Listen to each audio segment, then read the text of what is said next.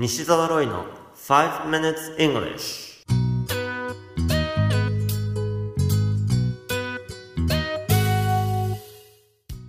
Hello everyone、 こんにちは。イングリッシュドクターの西澤ロイです。5 Minutes English は5分間で気楽に、そして楽しく英語のポイントを一つ学んでしまおうというコーナーです。今回取り上げるポイントは化石です。化石を英語で何というか分かりますか？このコーナーでは面白い、もしくはびっくりするような海外のニュースをご紹介しております。今回のニュースはニュージーランドの南島からです。ワイパラという化石の出土地で約6000万年前に生きていたと思われるペンギンの化石が発見されました。このペンギン、なんと身長が 1.6 メートル、体重が80キロもあると見られています。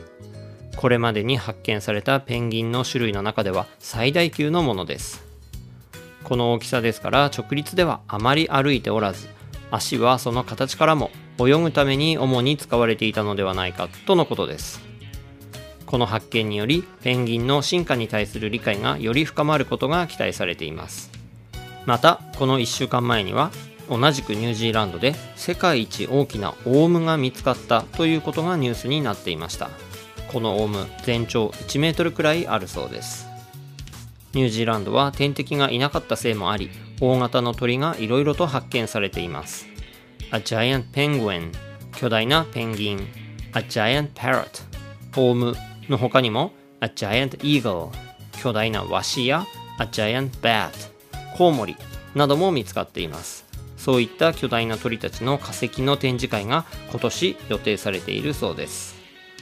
このニュース記事の英語のタイトルは Human-sized penguin discovered in Waipara。 Human-sized penguin discovered in Waipara。 人間サイズのペンギン、ワイパラで発見される。 Radio New Zealand のニュース記事からご紹介しました。今回取り上げたい英語表現は化石です。 F-O-S-S-I-Lと書いて fossil のように発音することで化石を表します。 fossil fuel という表現をご存知の方もいらっしゃるのではないでしょうか。 fuel というのは燃料のことで、 fossil fuel で化石燃料、石油とか石炭のことを指しますね。さて今回のニュースの中ではこの fossil に関係する表現がいくつか出てきていましたので紹介します。まず化石が出土する場所のことを fossil site。 site というのは遺跡とか事件現場とかいろんな意味での場所を表す単語です。次に fossil を動詞にすると fossilize になります。化石化するということですね。それが受け身だと fossilized になるんですが、記事の中では2種類の表現で使われていました。一つはFossilized bones、 化石化した骨ということですね。そしてもう一つは Fossilized skeleton。 skeleton とは骸骨として覚えている人が多いかもしれませんが、骨格を指します。 Fossilized skeleton は要するに骨格がわかる形で丸ごと化石になったものですね。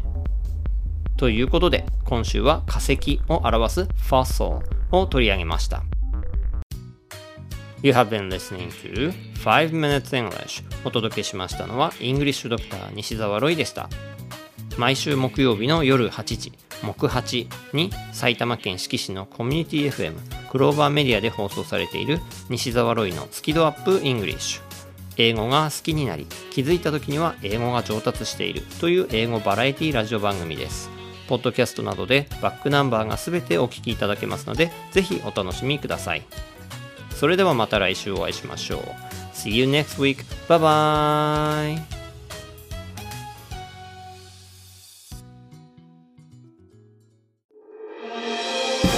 聞き方に秘訣あり。